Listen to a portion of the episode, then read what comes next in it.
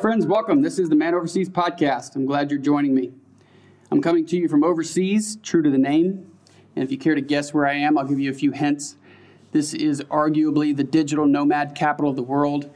Every time you go to a coffee shop, you see people working. They have lots of co-working spaces here. So like WeWork, WeWork is the IPO from a few months ago where the founder was offered $1.7 billion to step down as chairman of the board, which is just nuts.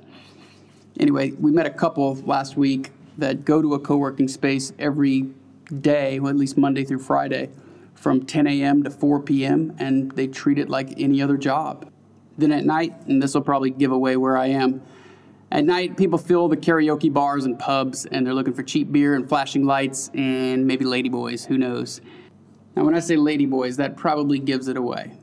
I'm not in Bangkok. I am in Chiang Mai. My guest on the podcast is living in Chiang Mai.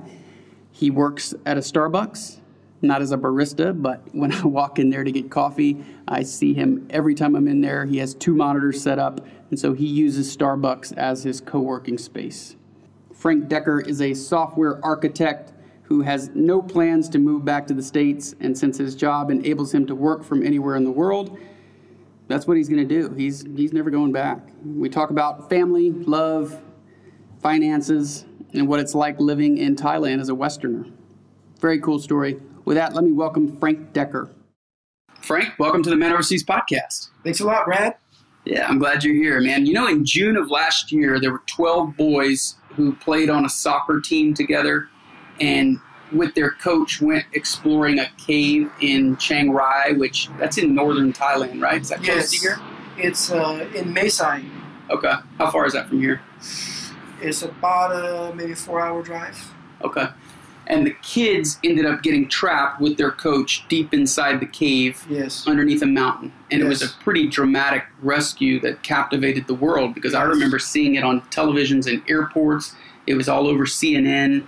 It was really an international story. Yes. And from what I remember, this cave went under like 16 feet of water. There were parts of it that flood between November and April, so you can't go in the cave at all. Yeah. But what happened was heavy rainfall,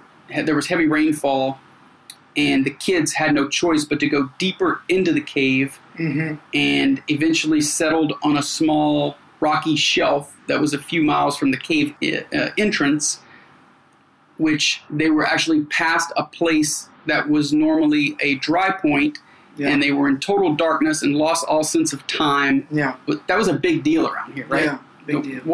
That was only a year ago. So was it a big deal? It was a big deal. It was on the news and everyone was watching it. In Thailand, they have something called Thai oneness where they all care about one another, especially when it becomes on a massive scale. People, sometimes, people come out to be a little bit not so friendly or not so kind. But in general, when there's a need, the Thai people are there it's part of their culture to be there for one another. So when this thing happened, actually, because my friend also lives in Mae Sai, and he does a youth group organization there, so his heart is very much tied toward this situation, because he also has his sons who play soccer and what you call football in Thailand. He's very involved in the community, so it's a big deal. And actually, Chiang Rai is a smaller place. Mae Sai is a smaller place, so people are a little bit closer together to see each other more often. Yeah, it was a big deal. Everybody was on edge, because one of the problems is that, you remember there was a situation, I think it was in South America or something like that, where the kids were stuck in a. It was miners, wasn't it? In a miners, miners, and everybody got together. You're talking about 8 lives, so, and there were children, so. When you think about children, you got children. If you have children, I have children. You begin to feel for someone else's children. It becomes like an automatic response. What if that was my child? What if my child was on the soccer team and they didn't tell me that they were going to go take a bicycle ride and go to the mountains? And say, hey, let's go inside the cave. I think that situation teaches us a lot about many things. First of all, you can't predict the weather, right? If something is going to happen, you can't always be prepared.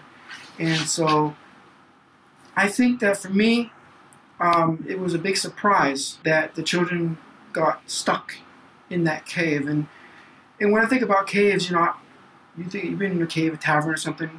I never would even imagine that much water could fill up in a cave, in a mountain, you know. Mm-hmm. But nonetheless, it happened. The biggest part of the whole thing was not that the children were stuck in the cave, that people cared for them, and that their whole goal was to rescue them.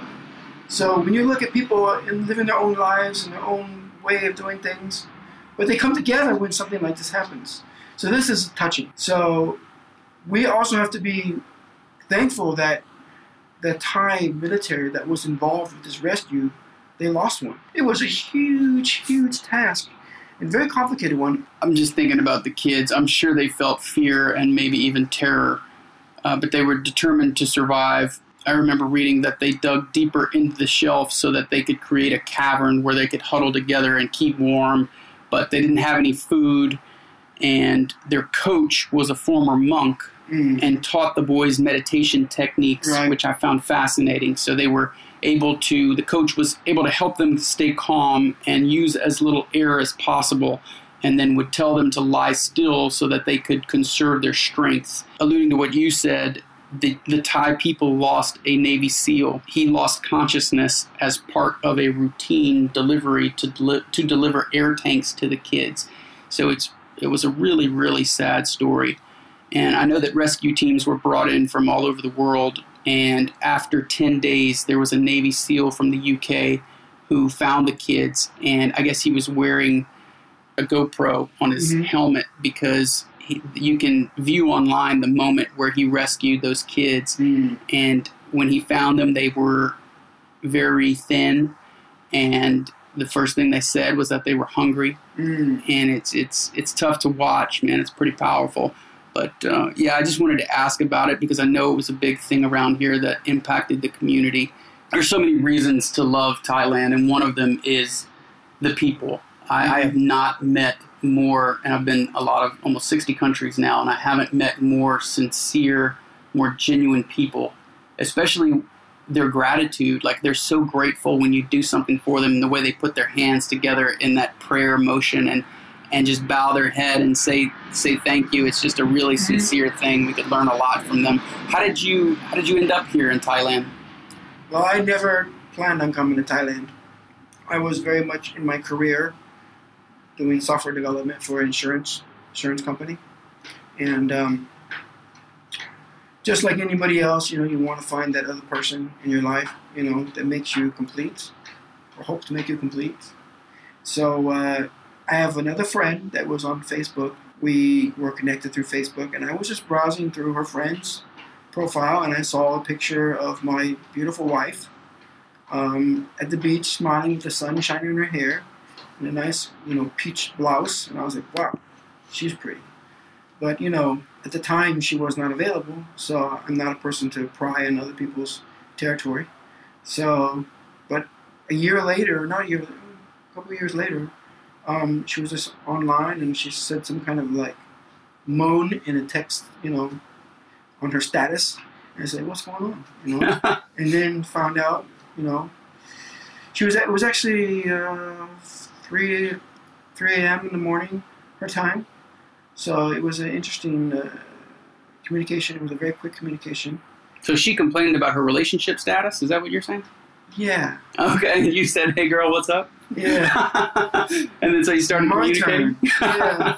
I mean, you guys got to know, you know, when to pounce. They lose, man. Yeah, that window of opportunity is small sometimes. Sure, you could probably miss like 1,000 times, but if you don't jump for it, you never get it. So I can totally relate to that story.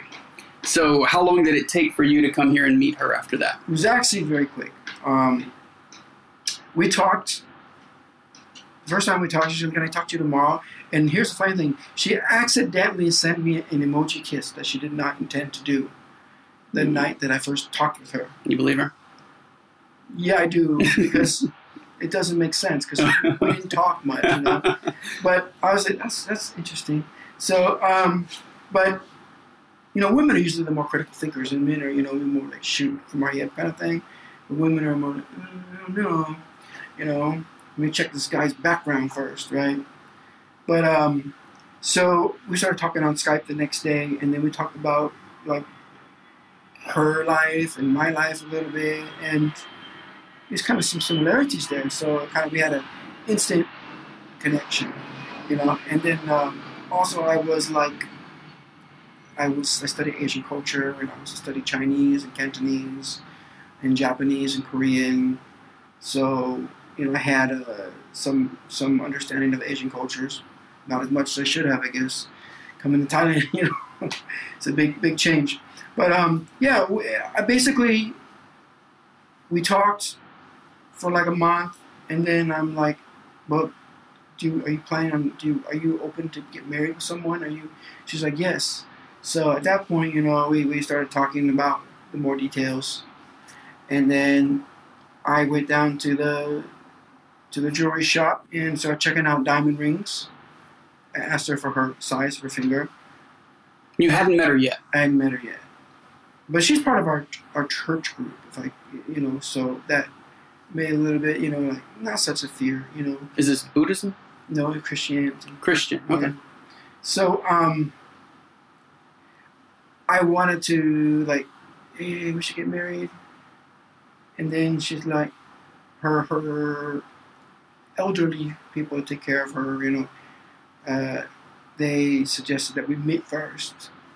And so I worked at a company, we were very busy, always, you know, always making changes, always, you know, the boss worried about this, worried about that. So it's very shaky, you know, ground sometimes. So I wanted to go take a vacation and go see her, and I'm like, how am I going to get my boss to say yes to this? And where are you living at the time? Fullerton, California. Okay. So he said, sure. I'm like, what? So I got the ring, flew to Bangkok. How excited are you on the flight over? Nervous, because I have no idea. I had been to Japan before, so I knew like a little about Asian, you know. And so, and that was kind of an interesting experience there. Had you FaceTimed with her or done any kind of video conferencing? Yes, of course. Okay. This is Skype video. Yeah. Okay. Yeah. And you did that with her for about a month before you bought the ring. Yeah. Can I ask how much you spent on the ring? Not as much as I should have. I don't know, maybe about $1,400 US dollars. That's a lot in Thailand. Yeah, it's a lot here. I flew to Bangkok. And then when I came off the plane, it was really hot. That's the first thing I mean. Man, it's hot. Like, I've never been to a country that's hot. And, like, in the airport, I feel like who turned off the aircon and then closed up the windows and like. What year is this? This is when I met her, it was 2014. Okay, and at that time you were how old? 41. 41, and you had never been married before. No. Okay. I've had girlfriends. Yeah. Well, I married late in life too. I didn't marry until I was 38. So, yeah, I think it's first, you know, before you get married or before you think about marriage, you know, you're not always so serious about life, you know, and so you just, when you get married, it's not a small thing. Like some people say, oh, I just got married, you know, on the spur of the moment, but it's usually not a small thing, you know. It's a lot of responsibility. It's a lot of changes, and especially if you marry someone that's different culture, different languages, you know, different way of thinking, you know. It's like, man, what if I got myself into, right? Her English was good? Yeah. She was studying at an English university in Bangkok, so ABAC University. So, okay. So you're 41 years old. Yep. It's 2014. Yep. And you fly to Bangkok. Yep. You have the ring in your pocket. In my bag, but sure. You're very nervous. What happens next? Some tall girl came run up to find me because my wife's kind of short, you know, especially back then because she was, you know, not having a baby yet, you know. How old is she? How old is she now or was? Either one. I can do the math quickly. Well, forgive me for saying your age, dear. She's almost 35. Okay. So we're 10 years apart. Okay. There's the on the button. She was very excited. She got me a little small seafood like sandwich thing to give me when she greeted me. I should consider if I'm hungry or not, which is kind of nice, you know. That is nice. I probably wasn't thinking about how she was so considerate when she gave me the sandwich, but later as I think about it, I realized that she was very considerate. Big hug, big kiss? What was the embrace? Not a kiss. Not a kiss. Big hug. Yeah. Okay. I think Thai culture is not kissing in public anyways, but in general, they're more conservative. So, yeah, and then we just left together. A lot of the other stuff was a little blur, you know, because it was an exciting moment. A lot was happening, like, coming left and right at me, being that I am, you know, Farang, as they call us, right? Farang means a white foreigner. Oh. It's actually the same sound of the green fruit, you know. Mm-hmm. The fruit you drink out of? Guava. Oh, that's guava. Okay. It's called Farang. Oh, okay. Guava is in Thai, yeah. So just in case, you know, like when you go to a small community and you see a bunch of Thai kids going, Farang, Farang, Farang, you can say, Dengmo, Dengmo, Dengmo, back to them. That means watermelon. So it may cause them to laugh a little bit. But it will break the ice if you're nervous. So we met in Bangkok, and then we stayed in a nice place, actually. It's like a castle.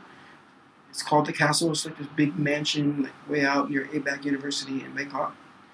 And we stayed there a couple of nights, and then we took a bus, and we went down to Chiang Mai. No intimacy problems the first night? No awkwardness? No. Just pure excitement?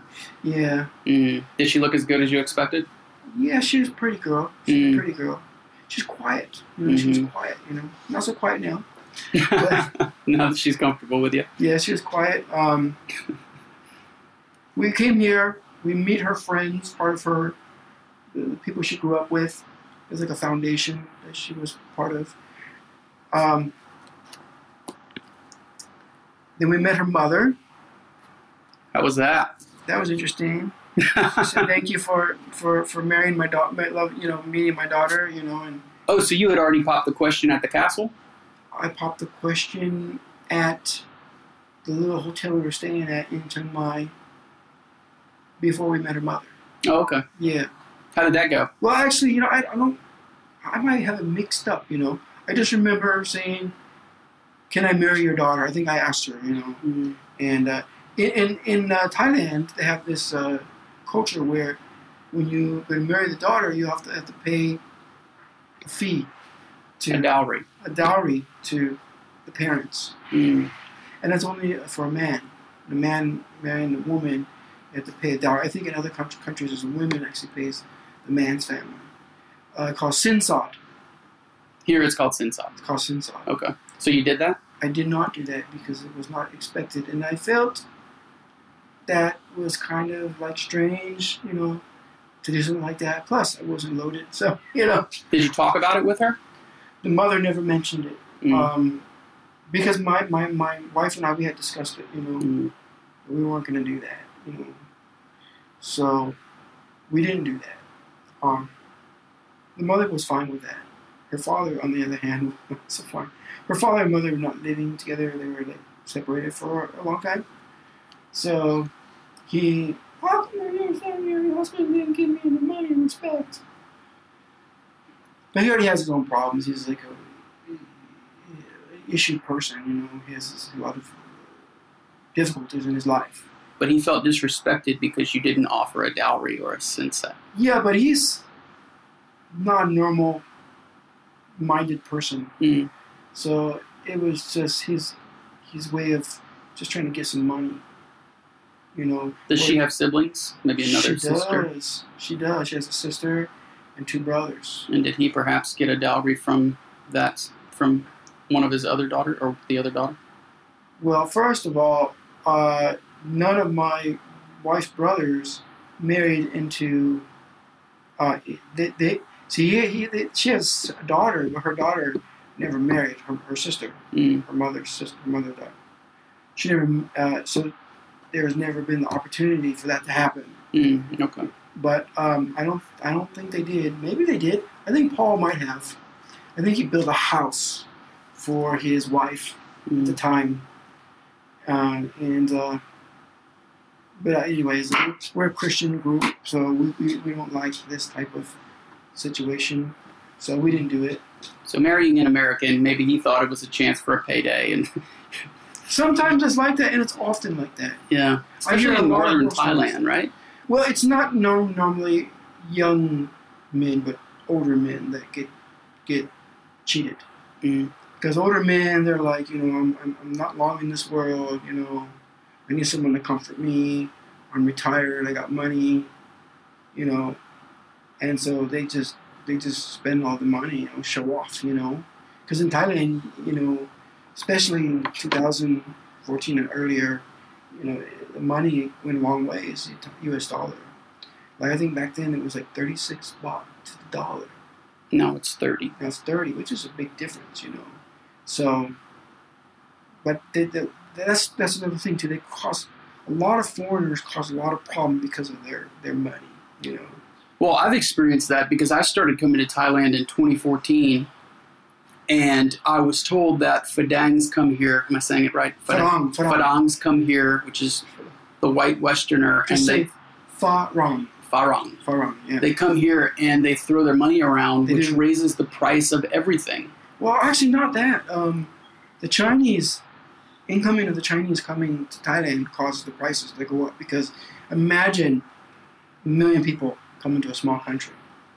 You know, no matter, you know, what country it is, you could bring a big influx of people, you know, constantly coming in your country as tourists, the money's going to come, you know. And things are so inexpensive here, and they're so sincere with their thank you. It makes you want to give them more. The first time I ever ordered room service here, it was a full breakfast of eggs and ham and croissant and beans and rice and everything you could want in a breakfast with coffee and orange juice, and it was $4.32 for room service. And so I handed her $6 in baht equivalent. And she was so grateful. I wanted to give her more money. And then I thought, here I am doing what I don't want people to do, which is raise the cost of everything by throwing their money around. But you almost can't help it because they're so grateful for what you give them. And I'm experiencing that here now, although I have noticed the prices of things have increased. For example, we had a cleaning lady come here the other day, and it was 400 baht. That's $12. So it's easy to see how people could throw money around. But one thing you have to keep in mind is that when the cost goes up, the salaries for the Thai people don't go up.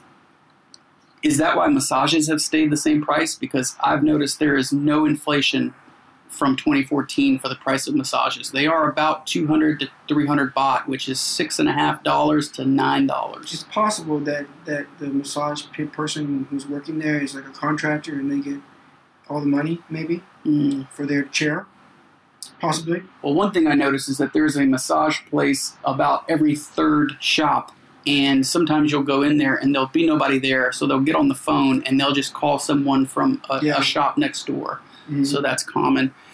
One thing I'm curious about, as you entered your late 30s, early 40s, and you had not yet been married, did you consider marrying someone who wasn't American versus marrying someone who was American? To be truthful, when you talk about American, are we talking about American Caucasian, or are we talking about, because even like there's American Thais, there's American Chinese, there's American Korean, Japanese, African American. So in America, they do have Asians, you know, and Asian was not my fetish, but I was more attracted to an Asian woman than a non-Asian woman, let's say. And by so, not your fetish, you mean your fetish? Well, I mean, because I don't go like... I'm just kidding. Go crazy over it, you know, some people do.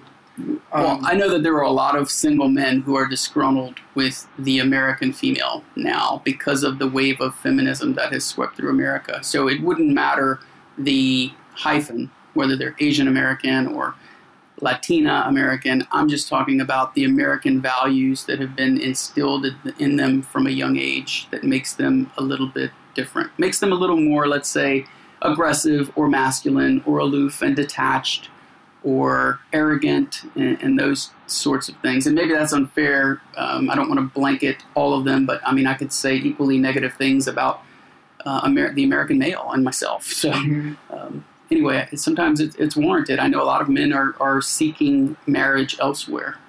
I think what men look for first, because men are stupid, right, is we look for looks. Is she pretty? Like, you're driving the car, you get distracted because a pretty girl walks down the street. That's what distracts you, you know. Hopefully that's not what makes you marry them, but, you know, it definitely is a distraction. And initially, it's what attracts you to them, at least. Yeah, usually when you're attracted to someone, so a lot, people come to Thailand for different reasons, obviously. You know, like, people go to Thailand to be an entrepreneur, or use low overhead, right? This we're referring, though, to the women, you know, obviously finding a woman, but people come to Thailand for low cost. Some come to Thailand to play around with women. Some come to Thailand to meet a woman that would probably love them that no other woman in the world would love them, right? Because they're just too broken. So for me, I just came to Thailand because my wife was in Thailand. Mm-hmm. That's where she was. So let's get back to that. You get engaged, and then what happens from there? So we agreed that we would not get married for 1 year. So as we were going toward the airport, my wife said, "Please don't cry at all." So I didn't cry for a year.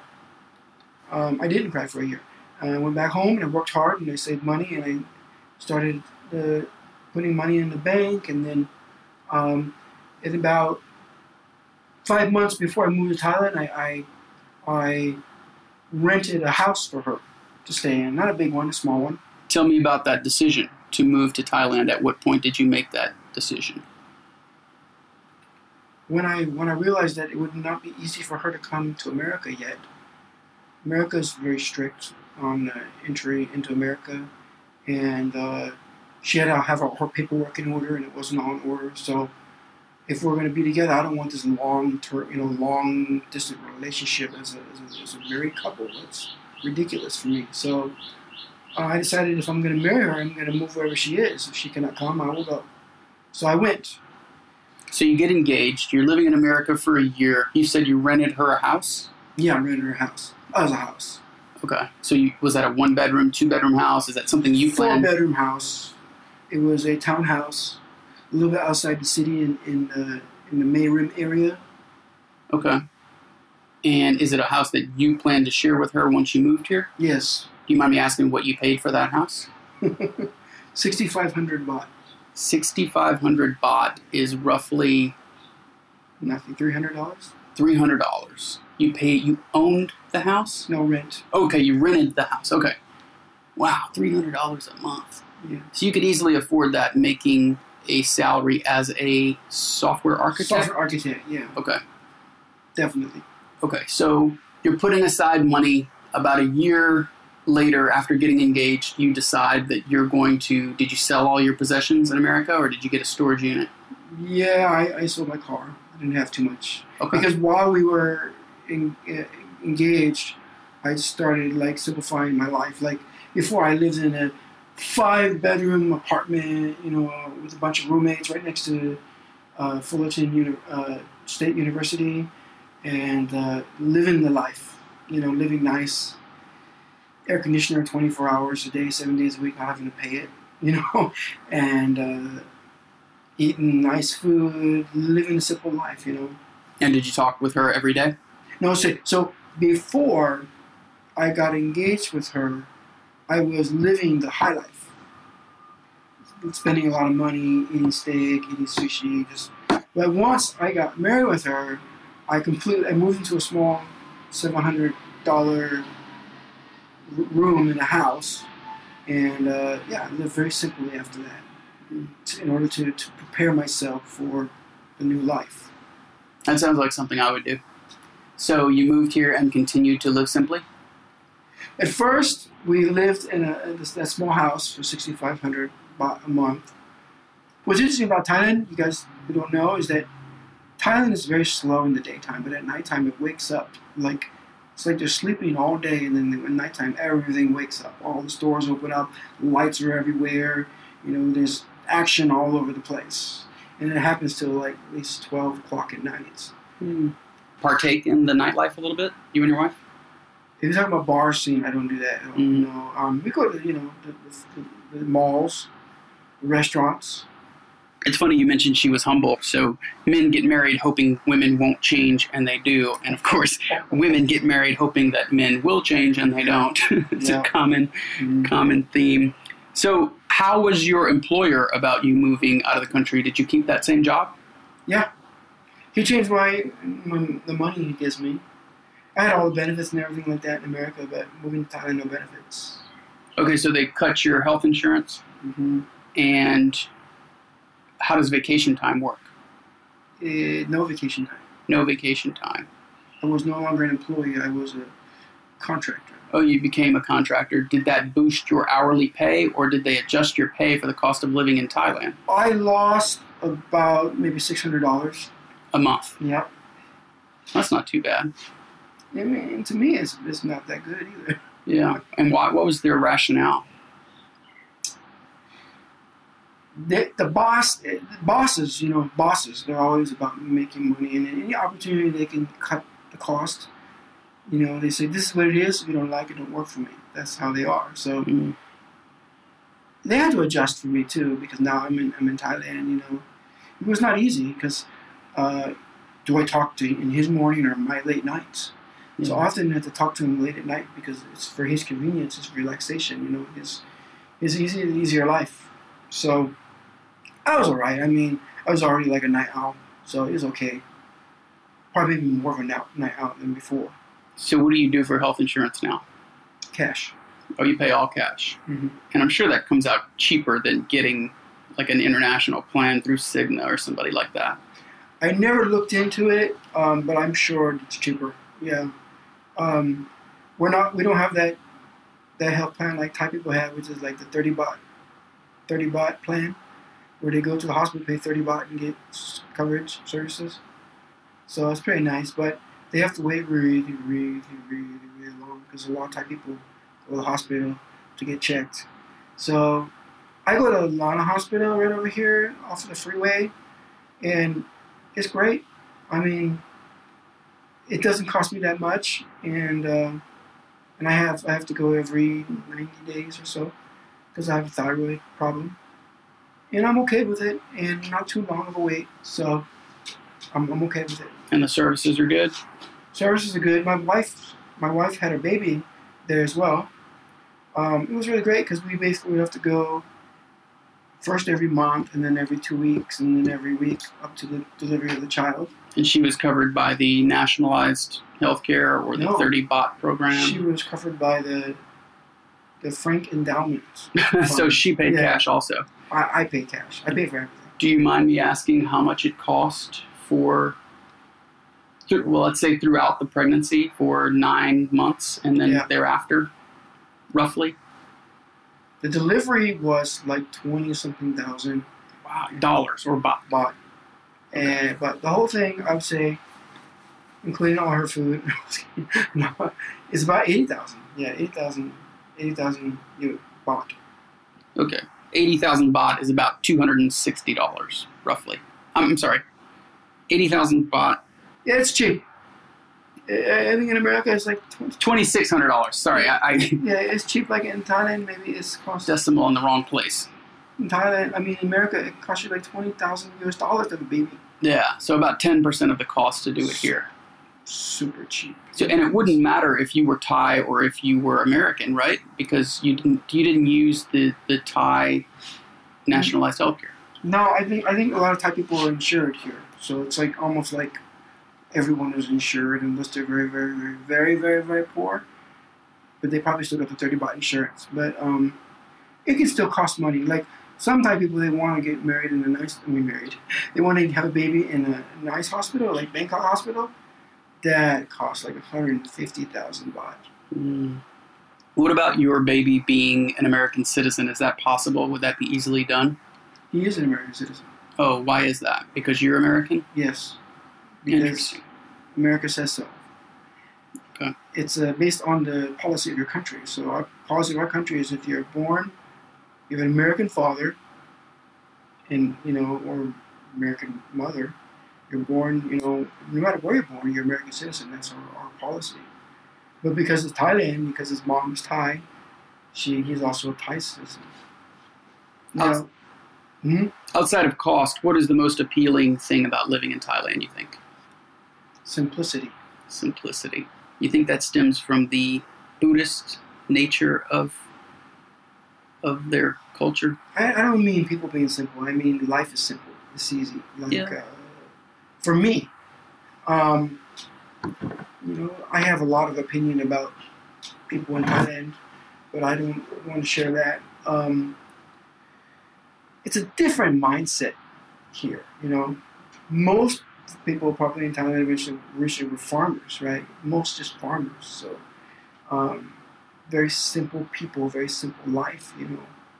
So when the Western world approached upon Thailand and Chinese and changing things up a little bit, bringing in business, you know, it changed a lot of things for people, you know. I think before people were simple-minded, and then after that they became needy. More materialistic, maybe? Want, and even not only in want, but entitled. Entitled, maybe greedy. Entitled, meaning that everything should be for me. Mm. So even their driving is like that. I'm driving the car, I turn right, I turn left, that's all mine. They don't care all the time about, okay, the person coming on the other side of the road is already there. I don't care. I want to go there. Mm. And if that person doesn't stop, they may have an accident. That's kind of surprised me. In America, we have that sometimes too, but we also have something called police that would just like arrest those people. In Thailand, it's not such a police system to enforce those kind of situations. So it must be nice still. I know you took a $600 a month pay cut, but you're being paid in American dollars and you get to live here. I make my own hours. That's the biggest difference than living in America. I mean, I literally make my own hours, so I work when I want to work. Of course, I have a standard, so I work more hours than if I was in America. But I have a standard, you know, where I will not allow myself to be lazy, even though I'm in a place where no one's watching me. I cannot accept that. I'm the same way. How would you characterize the way that you approach your life and work? I know that I am a father, husband, and so an employee or a contractor. So I have responsibilities, and I have to keep those responsibilities no matter where I am. And I'm always thinking about what happens if tomorrow I don't have my job, you know. So I got to work hard to keep the boss happy, so that, you know, I can keep supporting my family. That's a big deal to me, you know. I don't want to... My father was not that way. My mother was not that way. My mother and father were not, you know, responsible people, but very irresponsible people. So that probably instilled in me the desire to not be irresponsible by default, you know. I call them anti-role models. They can be powerful. Those who demonstrate by their way of being how not to be. Mm-hmm. I've experienced a lot of that and learned a lot from people just by their negative examples. So, yeah, I know that you work hard. I see you just about every time I go into Starbucks, and you've got your two screens set up. Is that where you work every day? We met at Starbucks. Is that where you work? Yeah, that's where I work almost every day. Has there been a prevalence of Starbucks in Chiang Mai? Have you noticed them sprouting up everywhere in the last few years? Well, I know that Starbucks is a profitable business in Thailand because people want to feel posh, you know. Mm. So they go there to like, I'm drinking Starbucks. And then this particular Starbucks that you met me at, it's the most posh because it has the beer-like type of, you know, coffee, you know, from the drum, you know, with the foam, and, you know, they have ice cream in your coffee, like some kind of special, like, high-end, you know, coffee drink, like you might have in Milan or something like that. So people have that, they're attracted to that, you know. So, you know, when we at, I'm not going to tell you where it is because I don't want you to go there too, because there'll be no spots left. But It's good. It's good. Yeah, I like working there too. And it is kind of built in the mold of Thai culture, the way the wood is. And yeah, you're right. They have a separate bar where you can get a French press, for example, which I've not seen anywhere else in the world. And I try to visit Starbucks everywhere I go. If you wanted a reason, and I don't recommend investing in individual stocks, but one of the things that I've noticed recently, which would be reason to invest, I went to Prague first in 2015 for my 35th birthday. Since then, there have been, well, even in the last year, there have been 15 new Starbucks. Mm-hmm. And Prague isn't that big of a place. It's not that big of a city. And the average wage there happens to be the same that it is here, which is about $800 a month. Mm-hmm. And do you know, just as it is here, when you walk into Starbucks there, it's hard to find a place to sit, mm-hmm. which is astounding to me because the average wage is $800 a month, yet they're spending $5 on a cup of coffee, which tells me that people will spend money regardless of their income or what percentage of their income they might be spending every month on coffee, because most people don't pay attention to how much they're spending anyway. So my question for you, somewhat related, how much money do you spend every day at Starbucks? Do you buy a coffee every time you go? Well, at first I used to drink, like a iced mocha, which I really loved. But what I'm finding as I've been living in Thailand for now almost 5 years is that I cannot drink milk anymore. Mm. So I got to cut out the milk. You're lactose intolerant? I'm becoming lactose intolerant, not by choice. You think that has something to do with their milk here? It has to do with milk. Just milk in general? Milk has, the lactate inside the milk causes me to, my body not having the enzyme to break down the lactate, causes me to have stomach irritation. Is that an age thing? It is an age thing, yeah. Shit, I gotta watch out for that. Yes. And I also have other belly issues with Thailand. I mean, I got food poisoning before and I was in the hospital for a week. And so it kind of probably messed up my belly a little bit. Mm-hmm. Because, we have good bacteria and bad bacteria in the belly. So the good bacteria is good for fighting out bad bacteria. So when you don't have much good bacteria left, you get a lot of stomach problems. So I eat a lot of yogurt and drink a lot of kombucha for that reason, to try to get the healthy gut. I eat the yogurt, but I don't eat the kombucha. Mm. That's a drink. It's too sour for me. They have some honey ginger lemon at this salad place right here. I have some if you want to try. It's really good. Do you live on a budget? My wife likes to calculate a budget. Oh, that's good.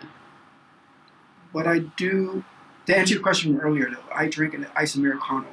Okay. I bought my own Starbucks cup for 1,200 baht, and I fill it up, get a 10 baht off, so I only pay 95 baht for a cup of Americano, iced Americano. So my budget is like 95 baht a day for coffee, and then I splurge on going out to eat sometimes, like Indian food or something local nearby. We found that oftentimes it's cheaper to eat out than it is to cook at home. Yes, sometimes, but it's not always. Right. And the problem you'll find that if you live in Thailand long enough is that you're going to get stomach issues, especially no matter who you are, you're going to get food poisoning eventually, especially if you're eating on the vendors on the street.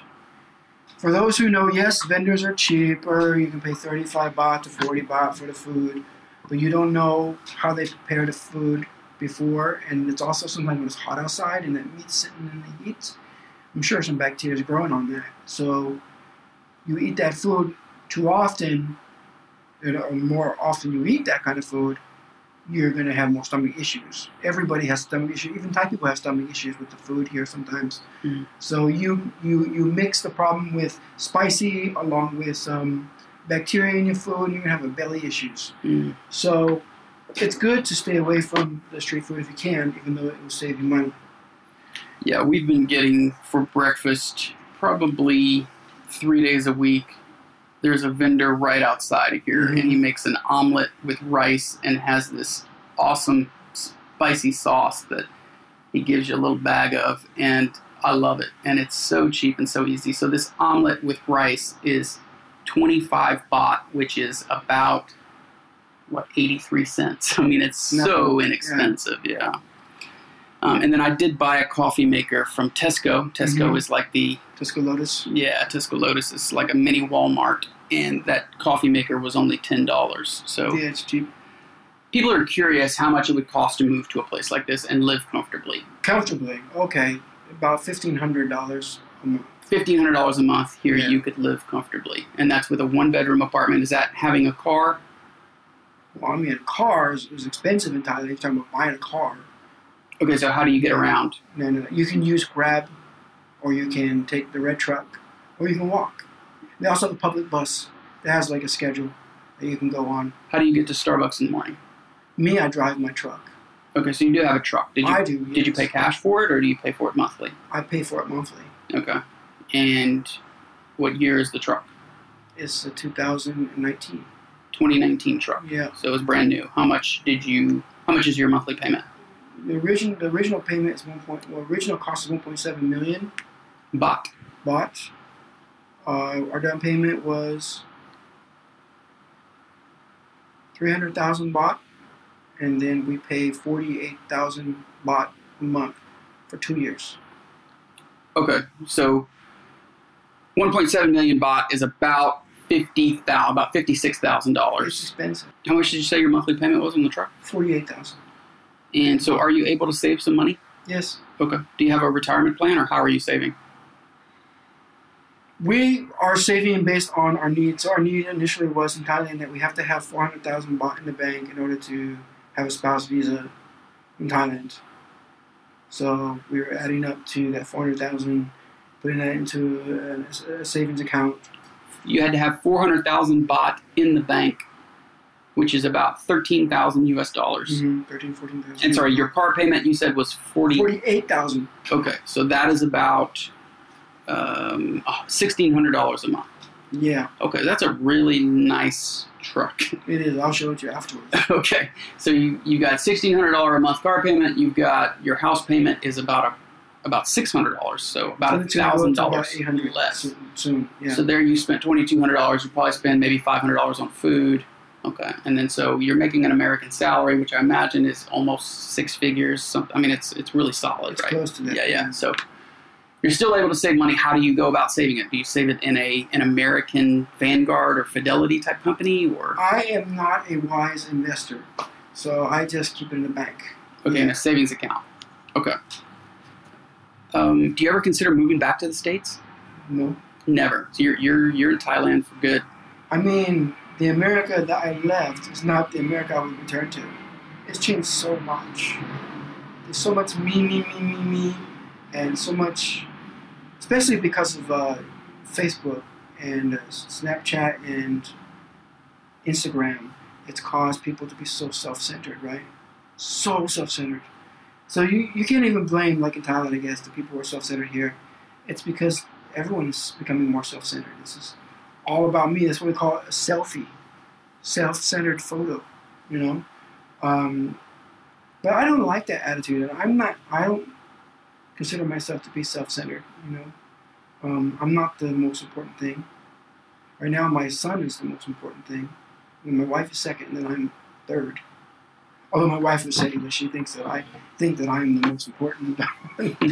Ask her who gets all the money, who gets all tell her how often do I go buy myself this and go buy myself that. It's very rare.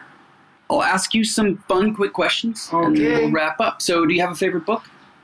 My favorite book is the Bible, so just let you guys know I'm a Christian. It is my favorite book.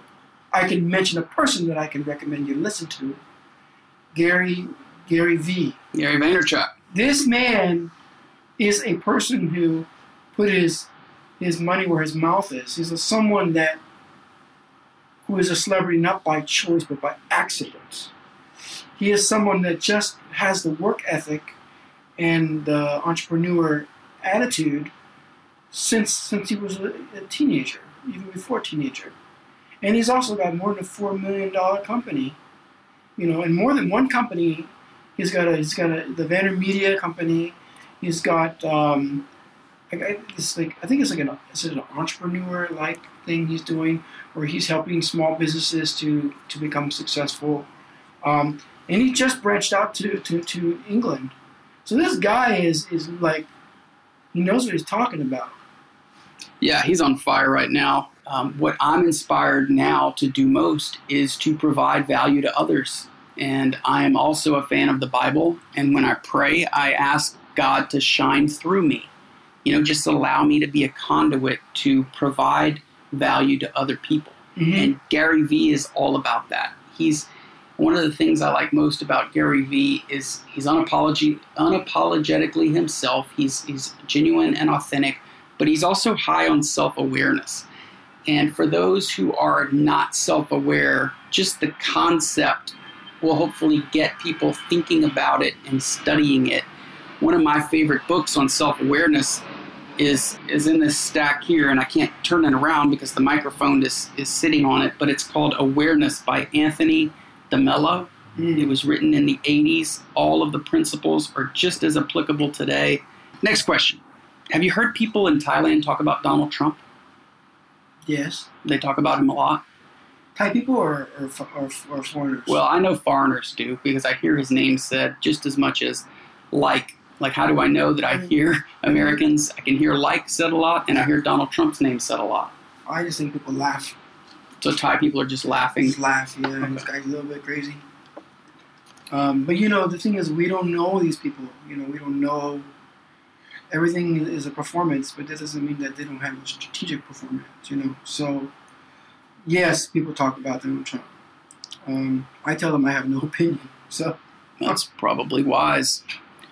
What advice would you give your 18-year-old self who just graduated from high school?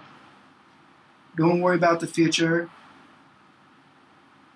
Just work really hard. Don't be lazy, and don't spend so much money. Don't spend so much care on the latest gadgets and the latest technology. Just study hard and learn hard and try to adapt to what's going on around you. Like, for technical people who want to do programming development, learn like C programming, learn PHP, learn Python, learn MySQL, learn SQL, learn all this stuff, JavaScript, learn it all. Just learn it. And don't say, I now know enough, because you never know enough. Because today's technology is going to be gone, and there'll be tomorrow's technology. So a good, smart person is someone who never thinks he knows everything and is always willing to learn something new. That's what I tell myself. Dummy, be open, keep learning. That is great advice, because so much of what you said comes with age. And you didn't know this stuff at 18, but as you get older, you learn the value of hard work. You begin to care less what other people think. You know through experience that the grass isn't greener on the other side. Yeah. It's green where you water it.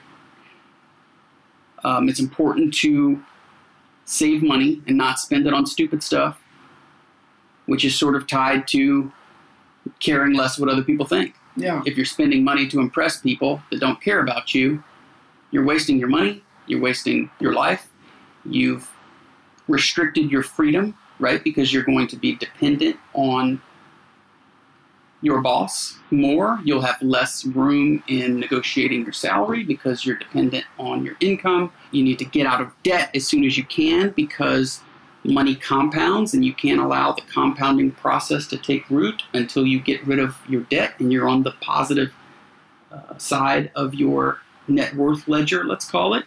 And I love what you said about learning, because learning compounds the same way that money does. Yeah. Everything you learn can be connected to other concepts that you've learned. Yes. If someone dropped $1 million in your lap tomorrow, what would you do with it? I'd be scared. Why is that? Because of the, you said that that's one thing that you really haven't learned is how to manage money properly. Is that why? No, because someone just gives something to me without me earning it. It's like, I'm not going to have any pride in it. And so if someone just gives you something, what valuable lesson are you getting from that? I mean, that just basically jumps over a bunch of lessons that you would not ever receive because you got that money. And also, if you are bad at $10, you're going to be that bad at $1 million. That's exactly right. That's why lottery winners go broke often. But I've never had anybody answer the question that way, which is really interesting. I would pay all my debts, that's for sure. If I had $1 million, I'd pay all my debts. How much debt do you have total, you think? About $15,000. Oh, that's not bad. Dollars. Yeah, but the thing is, okay, guys, just forget the credit cards, man. Anything. Just be happy with what you got, you know? And then work hard if you want something more. And then you'll be happy that you did it because you'll feel like, okay, I have done this, and that's why I have this. So, is that how you justified paying such a high price for a car because you worked so hard? Me? I bought the car because we needed a car. In Thailand, all cars are expensive. In America, we don't pay import tax. But Thailand, they pay import tax. It's a small price to pay, actually, for reliability, for safety. You know. I don't have any crazy reason why I bought it. If you could go to the moon, but you had to be gone for 6 months and it would double the amount of debt that you have now, would you go? No. Why not? Because debt is like a dung hole, man. You have to climb out of it. You know, why go somewhere just to get in a dung hole? You know, how about just like avoid the dung hole altogether? You know? So if space travel gets a lot better and more convenient, that you don't have any desire to maybe see Earth from outer space? Not really. I mean, I'm a simple person. Like, I'm happy with simple situations. That's another important thing to do, is to be simple. The more simple you are, it doesn't mean be stupid. I mean, simple means don't expect so much. My wife thinks that I'm not simple. But I'm pretty simple compared to when I was living in America. Would it be okay if somebody had a question about living in Thailand or connect with you about maybe finding a job that they could work remotely and they just wanted to connect with someone? Sure. You can connect with me. Cool. How can they find you?